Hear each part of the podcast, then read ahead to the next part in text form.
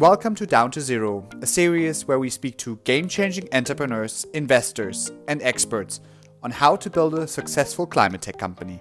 We're your hosts, Shanice Mohinani and Florian Dahlhausen. In the last episode, we talked about how solar became cheap and how you can bring technology costs down. And we talked about how increasing scale and achieving economies of scale was critical to reduce cost. But the big question we face for new climate technologies today is how to deploy physical infrastructure at that scale. And for that, there's a tremendous amount that we can learn from the solar industry, which, which has done this successfully for decades. And that's why we're super excited to have Boris Schubert join us for a second time. He's the COO at Silicon Ranch, one of the largest developer independent power producers.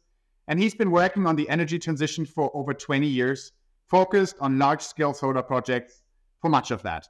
Thanks so much for joining us again, Boris. Great to be here. Awesome. Well, since we know you so well, we're going to start with the hard questions right away. At the beginning of this year, the US had 73 gigawatts of utility scale solar deployed. And you at Silicon Ranch are responsible for a pretty big part of that. You have 5 gigawatts of solar and battery storage systems that are contracted, under construction, or operating across the US and Canada. That's equivalent to nearly 4 million homes, which is quite a lot for a single company. Yes, uh, we're very excited. We're very excited about this. Yeah. And uh, I think it's a testament to to the business model that uh, that was built uh, more than a decade ago about this truly community centric, uh, integrated uh, solar deployment. So that that really bringing the pieces together. And uh, I think the whole episode is about what are those pieces. Yeah, for sure. So you clearly know how to deploy at a very large scale. You've worked across the entire life cycle of solar power plants, from development to finance, engineering, procurement, construction, or EPC, and operations and maintenance. Uh, before we get into the weeds and the frameworks, tell us more about how you've been involved in utility scale solar throughout your career. In 2007, I joined Qcells uh, back in Germany. Uh, and, and uh, if listeners are interested, in the last episode, we talked a bit more about that. And as part of that, uh, part of that uh, joining Qcells, there was this question, and it was a relevant question all over Europe. How how do we get to the next level from feed-in tariffs and uh, the answer is uh, power purchase agreements, right? So really getting customer pull. And uh, I was sent to the US and in 2008, uh, arrived here in June. September, uh, something like Lehman Brothers happened, which had a slight impact on on uh, the industry. since then, I think I've heard the term solar coaster quite a lot, so that we've been through. And what we decided back then that we're going to pivot away from our initial plan, and we we actually built an EPC business. So going directly to provide those key services to to the customer who had uh, some some development assets in in Canada. And in order to do that, we also built an O&M business. So that's where truly uh, I, I, started building an O&M business uh, around this EPC part. Having spent quite some time at Accenture in in system integration and, and the, the, the philosophy around it. So so we were really focused on building a standardized methodology and approach that can be repeatable uh, and, and, and can be delivering relevant check marks along the way. We went on actually going into development, so the front end part uh, of, of that business.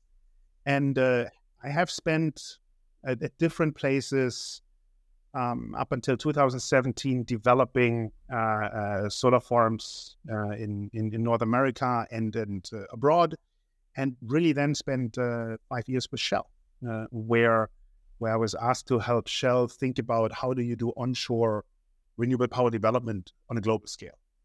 Had an had an amazing opportunity to see the different business models, the different development models uh, in be it in Asia, be it in Australia. Uh, we build our own teams in Europe and in Brazil, which incredible work that was done there. And um, I had the opportunity to see uh, an incredible, exciting company in Nashville, Tennessee, uh, called Silicon Ranch, uh, and I joined them uh, about 18 months ago. And the reason is, and we will talk about this, of course, in that episode what I believe what it takes in order to continue to grow the industry is uh, reliable, responsible partners, and that uh, requires a complete bundle of activities that that need to come from a trusted partner. Wonderful. Yeah, you've you've clearly seen the entire life cycle, and we would love to get into the weeds of that. Um, and maybe to start, can you lay out your framework for how you're thinking about making a utility scale solar project happen? Fundamentally, there are three steps. Uh, there, there is uh, a development phase where you basically de-risk the project, and you you come to a point that that in the industry often is called notice to proceed, NTP as an abbreviation. And this this notice to proceed is is a function of an EPC agreement, but it's it's also a function of the the, the financing agreements, which means beforehand there's uncertainty, different pieces need to be brought together. Once you hit notice to proceed, the only way out uh, for that project is once it's successfully built. So that's that's what brings what brings all parties together. So you've done the development part, you've reached notice to proceed, you go into stage two, what has all kind of different terms. We typically call it the delivery uh, part, where your key player is whoever is doing the EPC business for you. And Shanice, you mentioned it, engineering, procurement, construction. So that's what's happening after notice to proceed. And it should be clear you work with those partners before notice to proceed, but at notice to proceed, they really they are at the steering wheel, they drive the project to what we call commercial operation date. Uh, at the time when the system is actually, some say, is pushing electrons, where your revenue agreement with the customer kicks in. And once you've achieved that milestone, your project goes into the third phase, uh, which uh, is typically called operations.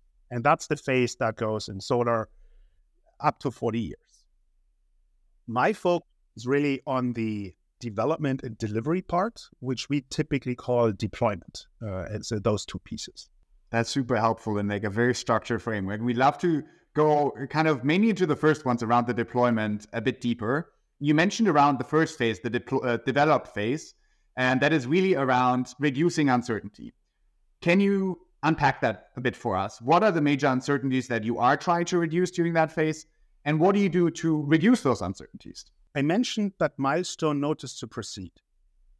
That milestone gives you the opportunity as a developer to really bring in not only your own equity, but to bring in uh, construction debt uh, and and uh, basically is asset-based project finance. What does that mean? It means that without a parental guarantee, your asset itself becomes, becomes the security for your lender. So, in order to do that, you need to hit a lot of milestones on the development side. That is really driving what is considered a de risked project. And when you think about this from a from a finance risk perspective, what do you need? You need your land. So is your land secured? That can be either uh, you have a lease option in place, or at Silicon Ranch we buy the land because we want to be a member of the community and, and we believe in the value that uh, is created around that piece of land for the long for the long term. So that's number one. You need the land. Number two, you not only need the land, you need the permits to actually build and operate a solar farm on that piece of land. So now you have the land, you have the right to build the solar farm, but now the power needs to go somewhere. So what you need is an interconnection agreement, and and that is uh, with your with your local grid operator. There's there is a structured process you need to go through, but step not step three, but the third layer of that cake is your interconnection agreement. And the fourth part is somebody better is paying you for the It's always good that you put. So when you think about it really this way, you have your revenue, you have your sites, you have your permits, and you have your interconnection. These are the three, uh, the four major pieces that you're driving and de-risking to that point of notice to proceed. That's great.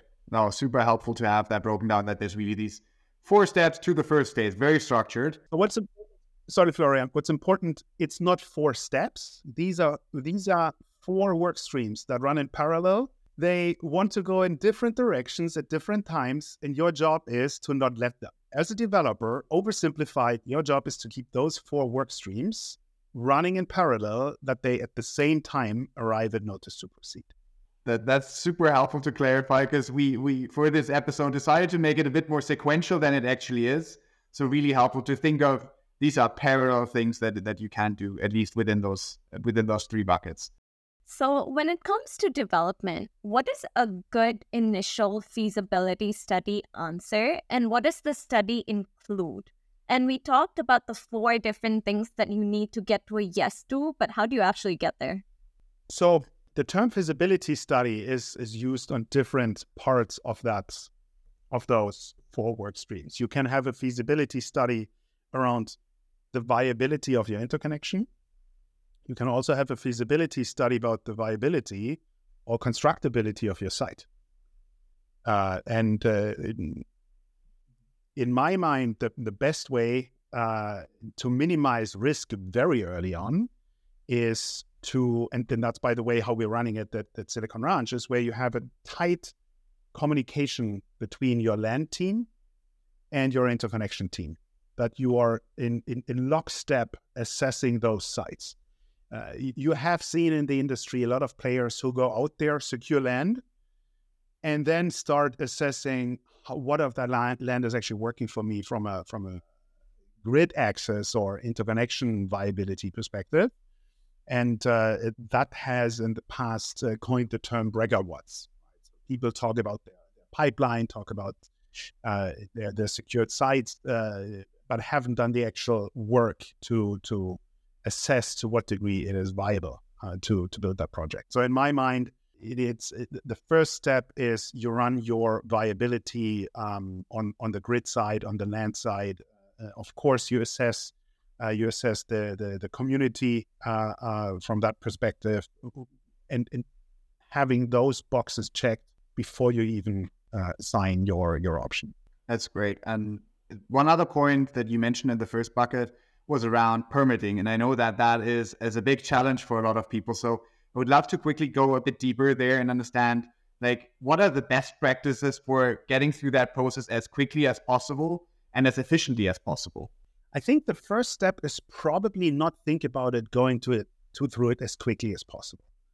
Uh, I, I, think that is that is really for me uh, a key theme don't want to go there. So I've seen a lot of developers who think about this as a as a just a box in the in the in the checklist, right? And I think that is that leads to some of the issues that we're currently seeing in the industry. And I think that's uh, when you think about how Silicon Ranch was founded, it was actually founded by three uh, former public servants, right? so the former uh, governor of Tennessee and two of his uh, commissioners, uh, uh, Matt Kisber and Reagan Farr, who, who are the chairman and the CEO of Silicon Ranch today.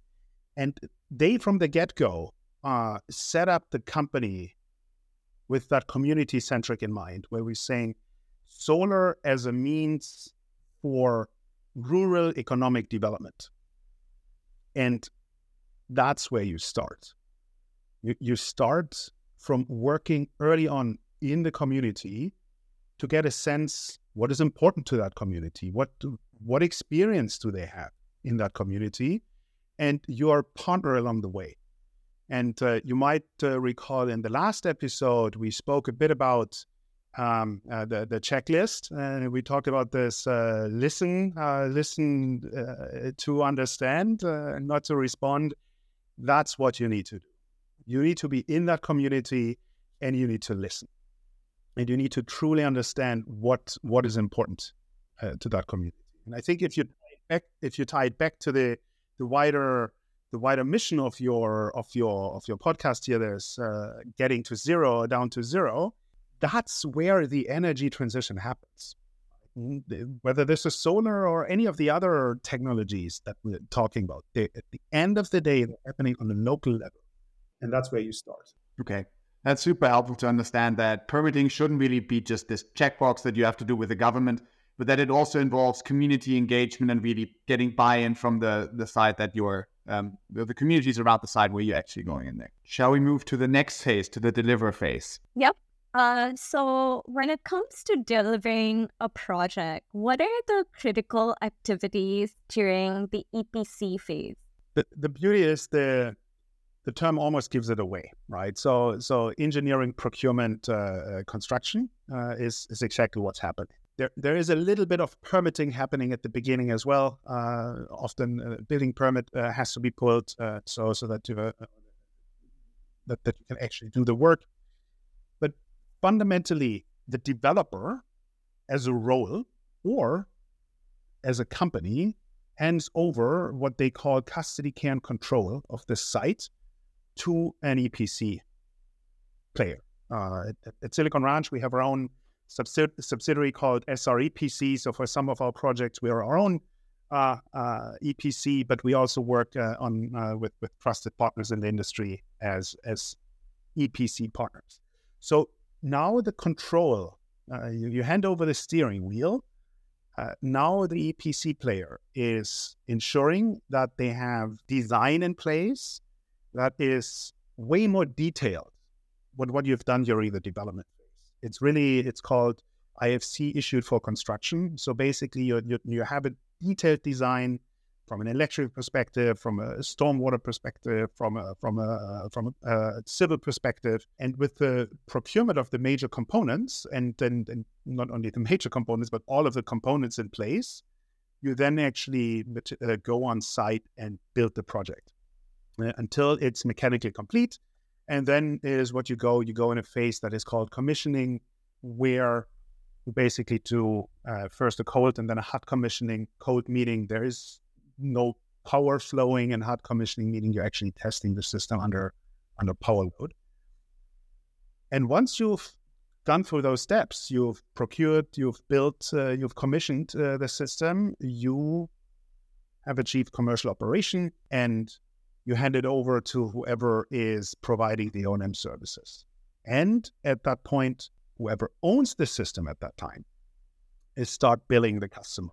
Got it. And who actually owns the EPC stage? Is there someone that you contract out to? Are there established firms? Or how should someone think about the delivery phase as after the development phase? That fundamentally is driven by your business model. Uh, and I think for, for your listeners, that's in, in my mind a key question for them to, to ponder what role do they actually want to play when it comes to infrastructure deployment? So, and uh, from a Silicon Ranch perspective, we really we are a developer IPP, which means we do our own development. We own the the asset uh, through the full life cycle. Uh, on on some of those projects, we are our own uh, EPC, and on some of those projects, we outsource and partner with third party EPCs. And then we also own the asset for the long term. That comes with a lot of benefits because, and we spoke about this a little bit in the last episode about that trust and that that engagement with your community, what what what we promise, we can commit to keeping because we are in that car, in that project all along uh, uh, all along the way. There are other business models out there, and to some degree, these business models have developed over time, uh, starting with, with with the feed-in tariffs back in the in the 2000s, where you could imagine you're a developer, which means you're de-risking those assets, and before actually significant amount of capital needs to be injected, uh, which is mainly around the, the key components or the construction work, you sell the asset you're selling an Excel spreadsheet. Uh, you, you, you, sell a legal entity that has the, the rights uh, that you need in order to, to run a project. But then as a developer, you, you sell it on to somebody else. You might sell it to somebody who has EPC services, or you sell it to somebody who is who's just the owner who then turns around and finds an EPC contractor. And you've seen truly over the course of the of the industry, uh, at the beginning you had mainly solar players actually taking on the role as EPC uh, because a they felt most comfortable with the guarantees and warranties that are coming with a solar panel because they were the manufacturer of those. Uh, but as that became the panel and the technology more and more a commodity, you saw um, a lot of the traditional construction companies taking on those those EPC roles. So you you, you have truly traditional high performing construction companies who over the last one and a half decades uh, leaned into providing those those EPC services. Well, let's assume you were the owner, you bought the project. Uh, well, now once you build the project, there are actually quite a lot of players who then sell the asset uh, because you now can prove I de-risked it, uh, I, I build it, it's performing per per spec, uh, and there is actually market out there for those operating assets. And some players actually run it for a year or two uh, to create even more proof points and then sell the asset into what they sometimes call the secondary market. Well, and what you need then, similar to your EPC service provider to your site, uh, you either have your own O&M team or you have a third party O&M services provider. And O&M is operations and maintenance, right? Operations and maintenance, exactly. Which which kicks in as soon as your project is uh, commercially operating. These are, in addition with the key component providers like the panel manufacturer, the inverter manufacturer, the racking manufacturer. This is truly the part that uh, that that drives through those uh, three steps. Got it. So let's say I'm standing on the cusp of a decision. I have my land secured, I have the permits, I have the interconnection, and I know that there's someone who's paying. Uh, so essentially, I've received my notice to proceed what is the big question that I'm asking myself to decide whether I want to move towards delivering the project on my own versus selling the asset or the Excel spreadsheet rather than and there? The key question at that point is who is organizing the financing. Let's assume for a second you're a developer, so you don't sit, you, you, you don't have, uh, uh, you're not planning to build the project on balance sheet, as they uh, say.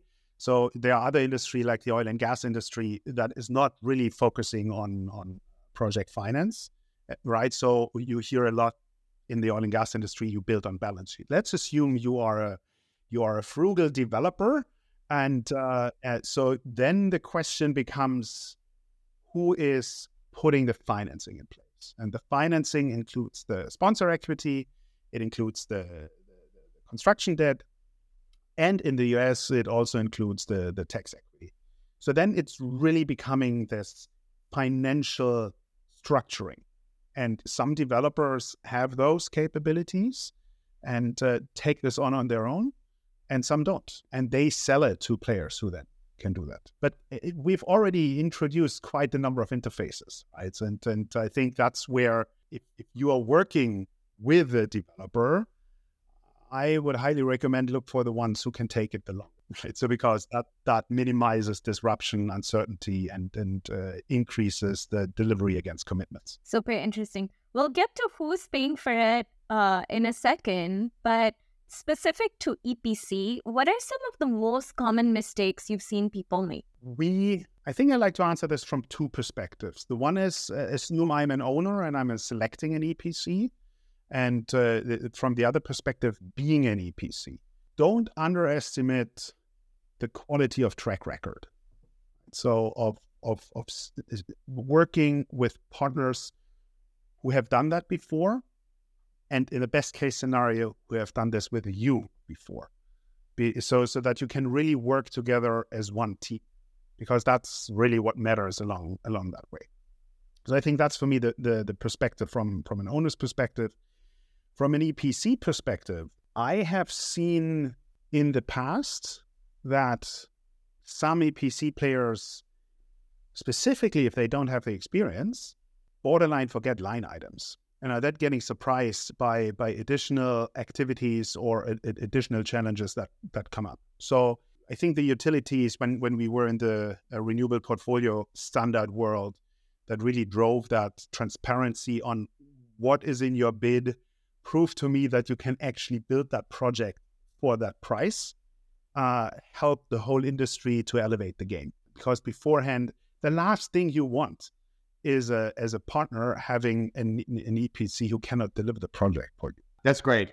So now we've touched on the two parts that are around the deployment. We've touched on develop and we've touched on deliver. And we're going to skip over the operating part because the question that we're really trying to answer is how do you deploy at scale? But one question that is now top of my mind is who pays for all of this? We have this amazing plan now, but building a gigawatt capacity can cost several hundred of millions of dollars. Who pays? How do we do this? You, whoever owns the asset at the end, has multiple options how to how to structure the financing along the way. There are not too many options in the first phase. So when we talk about notice to proceed, uh, there there are there are some there are some tools for some of the deposits where some players might might tap into in, into bringing in partners. But fundamentally, the the key is building an infrastructure asset. So solar didn't invent that. Uh, the solar industry didn't invent that. Creating an opportunity for energy infrastructure energy infrastructure investor. And in, in, in our case, we are that investor. Is is creating opportunities to efficiently deploy capital by focusing on the parts where we, as an as a de- developer or the development function, where we can't tap into those uh, other uh, uh, sources. But fundamentally, and I think we touched about uh, around this earlier, your development is built around de-risking an asset so that you can get project finance, construction finance for that project. You still have your sponsor equity in the system, and in the US, you you have that added component of tax equity. So so you are in that system as a sponsor, but because of the work you've done to de-risk the asset and and to create an, an a viable project that in quotation marks only has to be built that gives you the access to that uh, asset-based project finance okay so then of course once the project is built uh, then you can use the same mechanics the same uh, uh drivers around a, a, a solar asset to go from construction to permanent finance. So it seems like really during the development phase, this is something that you're mainly financing through equity. And then during the deliver phase, you have many more options where you can actually take on other types of financing. And that would be a thing that I would love to go a bit deeper into. How should someone really think about designing the right financing strategy, whether that is involving equity, debt, or other types of financing? And let me clarify this is now, for your for your listeners who might not be in the solar space, but so more in a in a wider sense. If if we can make it a bit wider than solar, that's great. Um, in my mind, the question becomes, and uh, we we used to talk about the industry a lot about bankability uh, from our technology. So when you think about the 2007, 2008, 2009, uh, the term bankability was all the rage. You had a lot of different uh, technologies in within the solar uh, space, right? All kind of thin film technology, um, and and at that time, I feel that is probably the most comparable to to whatever your your your listeners are driving from an innovation perspective.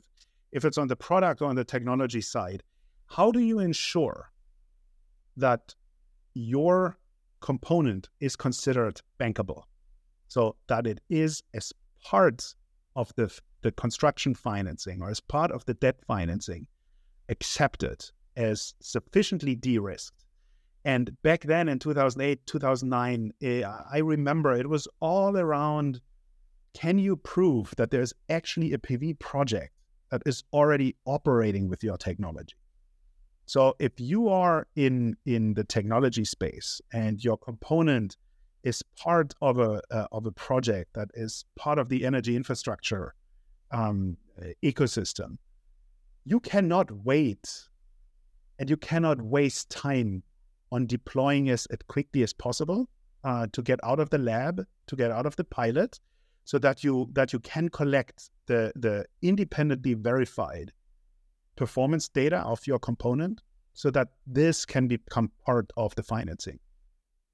I think that's probably the the most relevant comparison to where where the solar industry was 10, 15 years ago. That makes sense. And the word bankability has actually come up a lot now, even in venture, because of the Department of Energy's Bridge to Bankability program that they've run through the Inflation Reduction Act. So it feels like the word is making a comeback.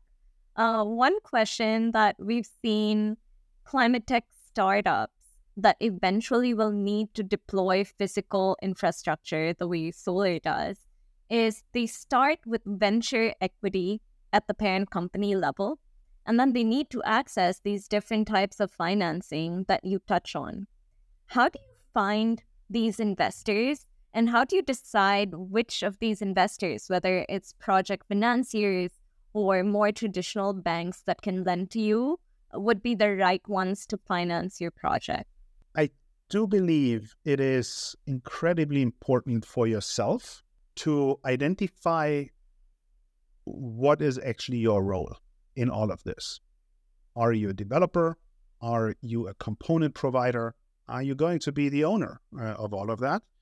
And identify that, and depending of that decision, your customers are completely different. So if if if your listener is uh, is providing or is uh, inventing exciting energy tech, uh, make sure that you're talking to the actual decider. Uh, I personally, uh, when I was uh, doing EPC business early on in, in in my career, spent months, up to a year, working with a potential customer who, just when we were ready to sign our agreement that included module supply, that I had promised back in Germany that there's module supply.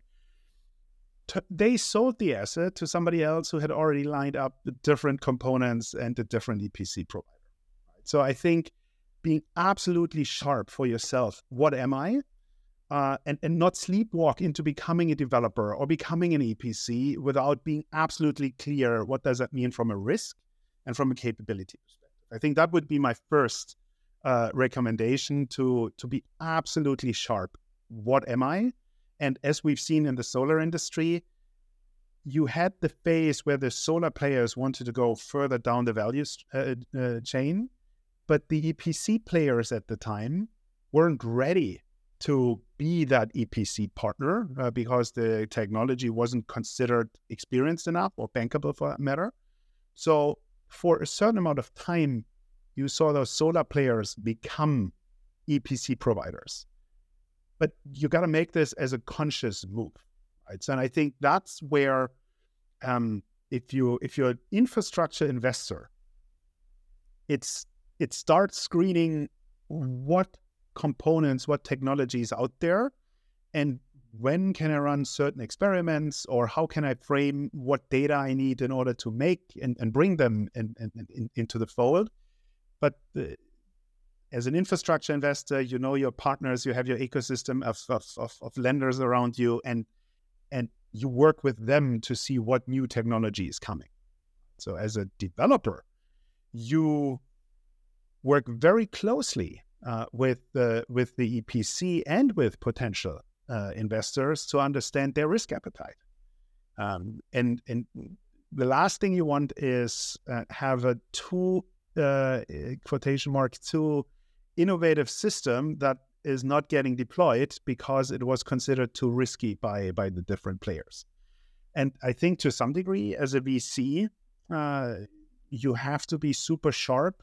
How much of the initial project, the the initial proof points, do I just have to build on balance sheet in uh, as a VC in order to create those third party uh, uh, reports around your bankability.